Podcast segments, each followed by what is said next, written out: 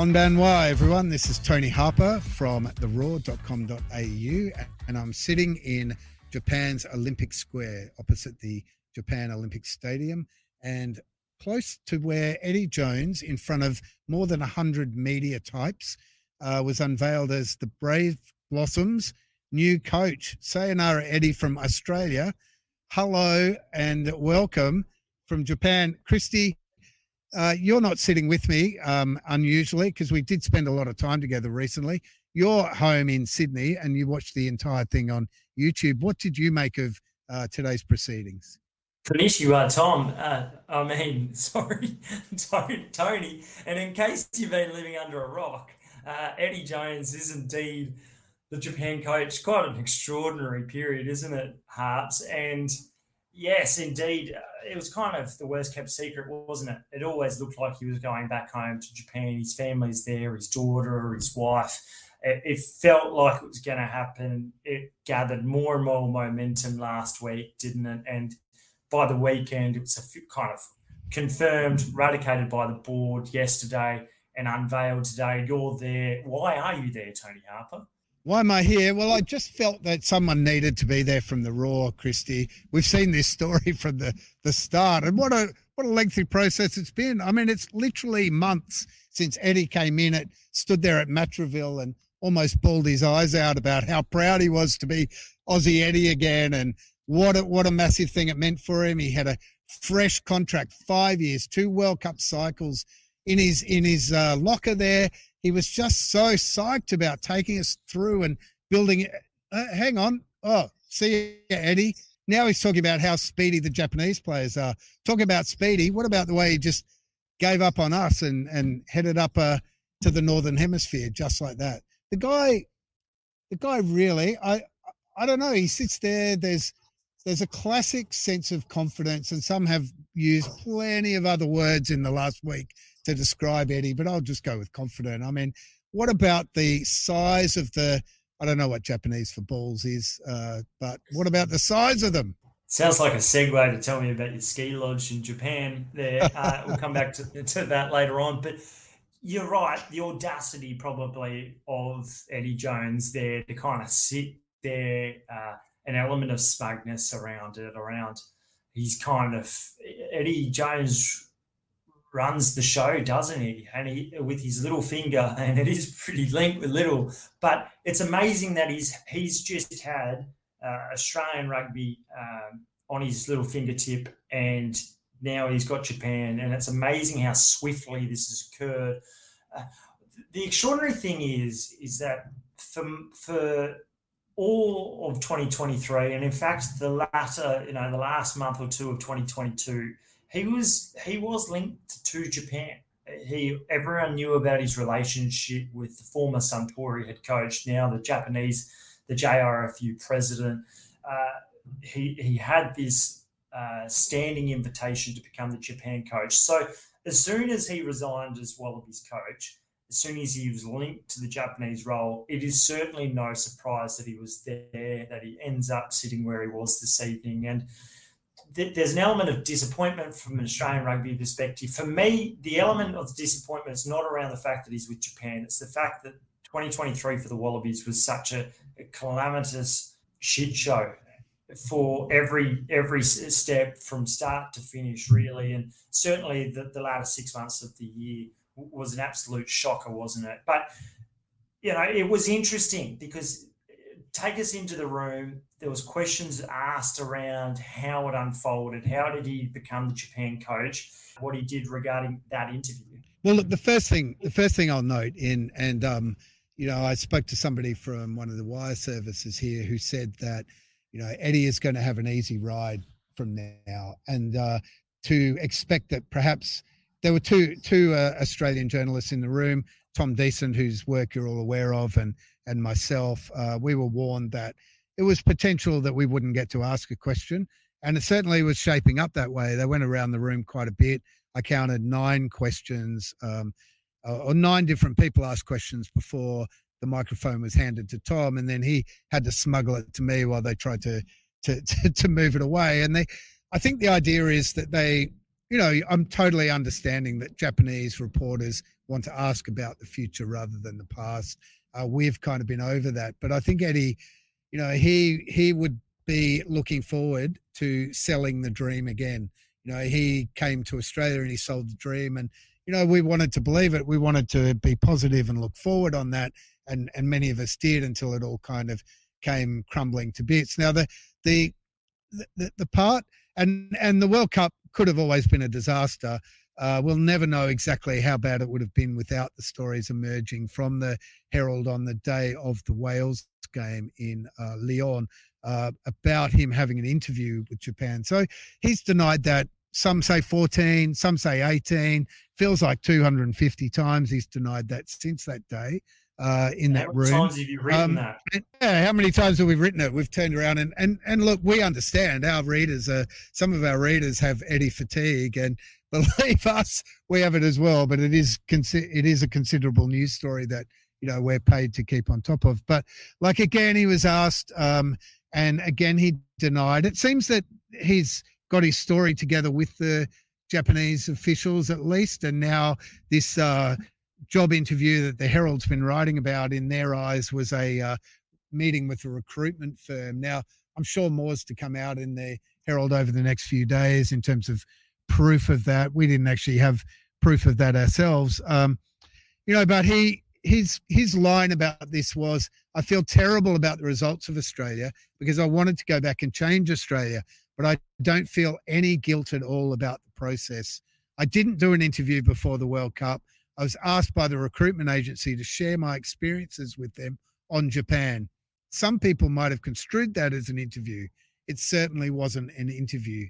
The first interview I had with Japan was in December, and that's the only interview I've had. Now, that's his story. He's sticking to it. Uh, it would have been great if he'd come out today and uh, addressed it in a different way, but that's kind of what we expected in that room. Tony, the great question is do you believe him? Uh, I don't know. I mean, I, I don't believe him. No, but then do I not believe him because I don't think he's answered it correctly? I think he could have come out on that time. And now I think if he'd said what he said tonight at that time and stuck with that story, the thing I keep going back to is in the room in the Wales press conference after the game, I had the first question to him, and I, I said, "Look, let's put this to bed here and now. Did you interview with Japan before the World Cup? And his response was not no, it wasn't yes, it wasn't I've talked to them about recruiting. It was I don't know what you're talking about, mate. And uh, that was another occasion that the microphone was whisked from my grasp. But like, like, just a, an understanding to our readers that, you know, you need to ask him this, you need to ask him that. You basically get one question. His answer then was, uh, I don't know what you're talking about, mate, which the follow up to that is hang on, you've got two or three media staff. The stories in the ma- in a major newspaper. Are you trying to suggest that they haven't told you about this? Like you know what I'm talking about, but you're just refusing to to answer the question. Tonight he answered the question. Do I believe it? Oh, look, it's, it's too far down the track, isn't it? Yeah, and, and I know that I've spoken to a, a, bunch of people that are close to to Eddie, much closer than you and I will ever be, and, and they think he's handled it poorly. Uh, they thought that he was very much committed to Australian rugby, and to be fair, a lot of people, a lot of his players thought he was committed to Australian rugby, and they saw that with all the hours that he put in. And he, he actually said that same interview. I take umbrage with some of the questioning that's that's coming this way. Yeah. The thing that I'm and, and, you made reference to it. It's really important to make this crystal clear. And sometimes some of us are more or less informed in the journalism industry around, uh, you know, privy to certain information. That might be contract information. It might be uh, team information. This one here, I had absolutely no idea about, and I'd asked a thousand people, and a thousand people said, "I have no idea." And those that are close to his um, his coach agent, uh, those that work in Japan, those in Australia, and and no one could answer it. And, and, and in addition to that, most people said to me, I just don't know why you would need to do an interview because this is a guy who we are, our understanding is had a uh, uh, the ability to go back at any kind of point in time that he wants to coach them, It could have, uh, and and in addition to that, he's he he's best mates with the, the the president there. So why would he need to to go through this process of having a first round interview? That being said, it was apparent that uh, Tom Decent, the Herald tonight, uh, re- kind of revealed that uh, he has seen um, Zoom invitations which suggested first round interview. So whether or not it was first round interview or not, it certainly seems like it was the subject heading. Perhaps it was a ref. Um, uh, you know, we can speculate around what it was or what it wasn't. The reality is he, he's no longer there in Australia. Uh, his reputation is down the, the toilet. Uh, there's certainly no doubt about that in Australia. And if he manages to pick Japan up and take them to at least a quarter final, I think his reputation will be restored to an extent. But those beer boos that we heard right the way throughout the Rugby World Cup campaign, they're going to continue again in four years' time in Australia.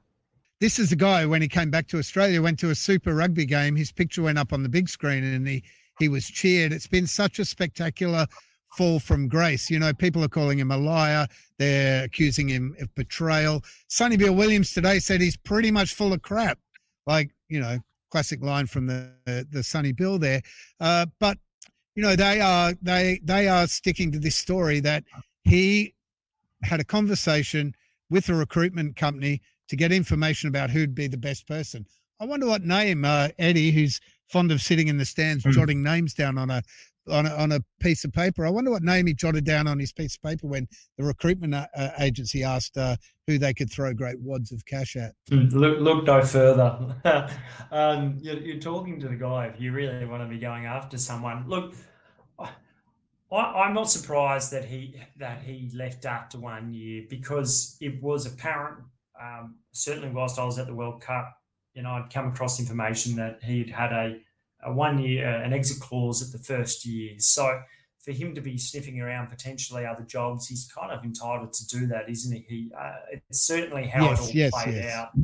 You know, the fact of the matter is, is he he certainly would have been assured that private equity was coming back into the game, that there would be a couple of hundred million dollars uh, into the coffers here of, of Australian rugby, and in addition to that, there would be reform changes with centralisation, a greater higher performance alignment, uh, and and per, perhaps 30 to 40 nationally contracted players where he would be able to go in and say, this needs to be done, this needs to be done. None of that occurred. So I can understand him going, you know what, this works, this is this is great, I'm going to leave. But but the tea leaves had suggested he was going to leave for quite some time. And we saw yeah. that with the, the famous podcast with the Evening Standard in May late May, in fact, where he said, win or lose, I'm not going to be here. I've signed five years, but I won't be here beyond the World Cup. Uh, you know, RA and Eddie swept it under the table, that one under the rug, and and and he managed to get away with that. Probably what would be a white lie now. Around the same time, I got a, a text or had a conversation from a someone who told me that Eddie had told them that they wouldn't be that he wouldn't be, it wouldn't be his issue because he wouldn't be there beyond this year either. So there was certainly pretty clear um, signs that he wasn't going to be there beyond the, this year. The thing that grates me the most around this World Cup campaign, and, and in fact 2023 at large, is that the World Cup campaign was a disaster, and from from the, the selection, but certainly the, the tactics, and and especially the assistant coaching team, which was disastrous. And it had more people from other codes like rugby league and AFL than it did actually rugby people working as, as assistant coaches. And that's something that Nick White, very experienced player, he's played under, I think, four Wallabies head coaches. Uh, that's something that he expressed his annoyance at, that he saw and recognized early that it was a big experiment. And throughout the World Cup recognised that hey, this was not going to work. I, I, think you make great point there, especially around the Evening Standard podcast and when he said he'd be gone, win or lose from the World Cup. Do you think at that moment, Rugby Australia and, and looking at what's happened to Hamish McLennan post that, um, and then what what happened with the selection and how he took that team to the World Cup. Should Rugby Australia have acted, you know, more decisively at the time? And what could they have done? Like, what what should they have done at that moment? Oh, I don't know if they could have done anything because at that point in time, you either back the coach or you don't. And and the reason why they backed Eddie Jones to come in over the top of Dave Rennie in a World Cup year was his track record of taking teams to World Cup finals. And and you know even Japan, they won three out of four in 2015, yet didn't make the finals uh, after a four day turnaround, having beaten South Africa to then have to front up to take on uh, Scotland that that being said, um, it was very tricky for a new CEO and a, and a chairman who's gone out on a limb to take to, to be able to step in there at, at any kind of point in time. So I actually don't think that they really could have done anything. What it signified and showed me, I think, this year was that in a similar way that in Eddie Jones's autobiography, he spoke about the fact that he probably shouldn't have taken the Queensland job and he took it he almost, after being angry and wanting to get one back at Australian rugby, and then left Queensland, uh, had their worst year ever, demolished, I think it was 91 3 against the Bulls in Pretoria, uh, leaves after a season. Uh, an embarrassing moment for him. Uh, I don't think Eddie Jones should have taken that Wallabies job. And he was told by people close to him that he shouldn't have taken the job right back in January, yeah. that you don't know how bad a shape the game is. And I think upon reflection, he would have said, you know what? I probably didn't give myself enough time after the England seven years as a, as a head coach of England. And before that, three or four years as Japanese coach with and being the Suntory coach before that as well. And I don't think he quite left himself enough room and time to reflect, to gather his thoughts, because he's a much better coach than what we've seen over the last six months. Look, I get that, but there is a human element to this as well. Like the abuse that he's copped and the way that a lot of Australian rugby fans, and, and not just rugby fans, but a lot of Australian people in the Gen Pop who I speak to, they all know the Eddie Jones story. This guy is a pariah in Australia. This is supposedly his home. You mentioned at the top about him heading home, but this is kind of going to be a sad story. This guy's 63 his legacy, his obituary, the first line is going to be about this. It's about this betrayal. It's going to be something he has to hold on to for a long time. Like that's either a very courageous move or a very, I don't know that he could have thought this through. Like you talk about that, he maybe shouldn't have taken that job, but it's there. See it through. At least see it through for another year or two and see how you're going to cut and run at this stage. Now it can only be about control. It can only be about ego. He spoke a lot. Like most of the questions tonight let's be honest were you, you know japanese reporters looking forward rather than australians dwelling in the uh, you know shit show that had gone before. And and they want to know what, what his plans are and his plans are to to get in there and connect the game. You know we've talked about this in terms of alignment in australian rugby and he he's actually going to be given the keys. He's going to be given the steering wheel. He's going to be given the accelerator, and he's going to just plow straight on on you know into trying to trying to pull this together. Uh, he is at least until someone comes a, along with a bigger wad of money. You know, like as soon as uh, Saudi Arabia sticks a team in and bids for the Rugby World Cup, I guess. Like rugby in Japan is on an upsurge. You know, we have people who aren't really sure where it's at. We're seeing a lot better quality players um, entering the competition. On on the way uh, to the press conference today, I walked past a extremely muddy field full of university or high school players who were bashing into each other and really playing rugby with a, a lot of passion. I mean, there was no grassroots there; it was just a, a patch of mud. And you know, Eddie's Eddie's got a lot to work with there.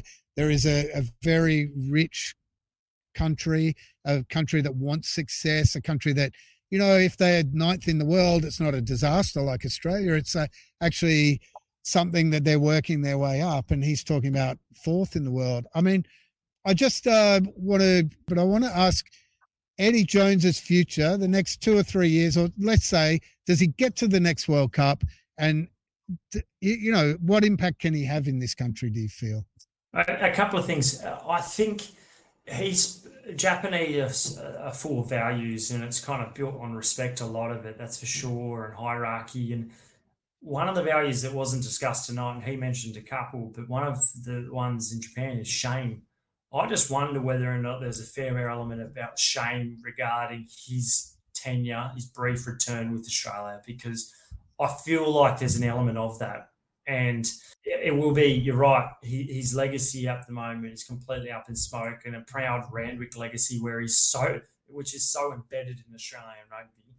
As for, for Japan, the it was it, there's so many synergies with Japanese rugby in Australia in terms of the, the, need to make reform, particularly from a pathways perspective. And and and Eddie spoke around the universities in particular, around the need to be able to, you know, harmonize and come together, uh, work as one. And and there's been a division between the universities and only the best clubs get the best university picks and the rest don't. And there's amateur players playing with professional players. They need to become more professional. But there's no doubt that japanese rugby in the league one competition has improved astronomically from where it was a decade ago once upon a time it was the george gregans and the stephen Larkhams that were going there at the end of their careers where i won't say washed up pros but that's essentially what they were, cashing in right at the end of their days. Now it's the Richie Mo'ungas at the peak of their careers. It's the Harry Hockings of the world who haven't even played a test yet are on the verge of being eligible to play for Japan. He's going to be a superstar for Japanese rugby. He already is with Suntory. And that ability for them to lure players up the north, he made reference to Ireland. Ireland has done a great job not only nurturing their young players, getting a more centralized high performance alignment system, but also cherry picking players from around the world the James Lowe's, the Mack Hansens, the Bundee Akis. And Japan will continue to do that. I think he'll be able to make, he knows the Japanese system like the back of their hands. He was there on the weekend for Suntory, uh, where he's been a consultant for 20, 30 years uh, after being a head coach there for a number of years too. So I think he'll be able to make a, a profound impact. You're right; he won't have the same westernized media attention. His family is going to be there, and I wonder how influential the fact that his daughter, who used to work at Rugby Australia, that his wife, been in Japan, how influential that was with his mindset over the last few months as well. Thanks, Christy. Um, I've loved your work on this as well. Um, I would like you to go away now and do me a 25,000 uh, word feature for tomorrow on Eddie Jones, what the F was all that about. So if you don't mind doing that, I'm going to uh, get back on a Shinkansen myself. Um, this episode was proudly brought to you by our new partner, Balls Deep in Hakuba, which is uh, the premier ski lodge in uh, Hakuba. And I know that because, um, and it's glitteringly clean because I've come to Tokyo and left my son there to uh, polish the floors and clean the toilets, Christy. That's brilliant. For those that don't know, uh, Tony Harper, the Roar editor, does does own a, a lodge there, so uh, that's all uh, taking the PSB time. But keep a space, uh, you know, keep keep checking in on the Roar website over the next couple of months. There's some big news coming around the corner. There's the new high performance manager, which is going to be announced any day. Uh, we expect it's going to be Peter Horne, but also Eddie Jones's replacement. I imagine it will be late January where it's firmed up, but Dan McKellar is certainly a candidate, uh, as is Stephen Larkham, as is Ian Foster, uh, as is Joe Schmidt, who I think is probably the favourite at this point in time. But there's a lot doing in the rugby landscape. I'm, I can't believe that you're there uh, with Eddie Jones. Hopefully, you run in and have a, a sake with him at some point and and uh, and say good day a little bit more.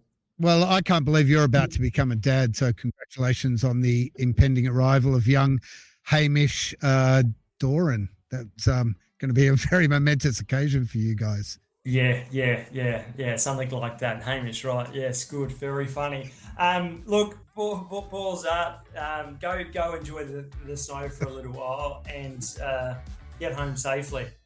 Yeah, been great to see you and great to chat. Cheers, man.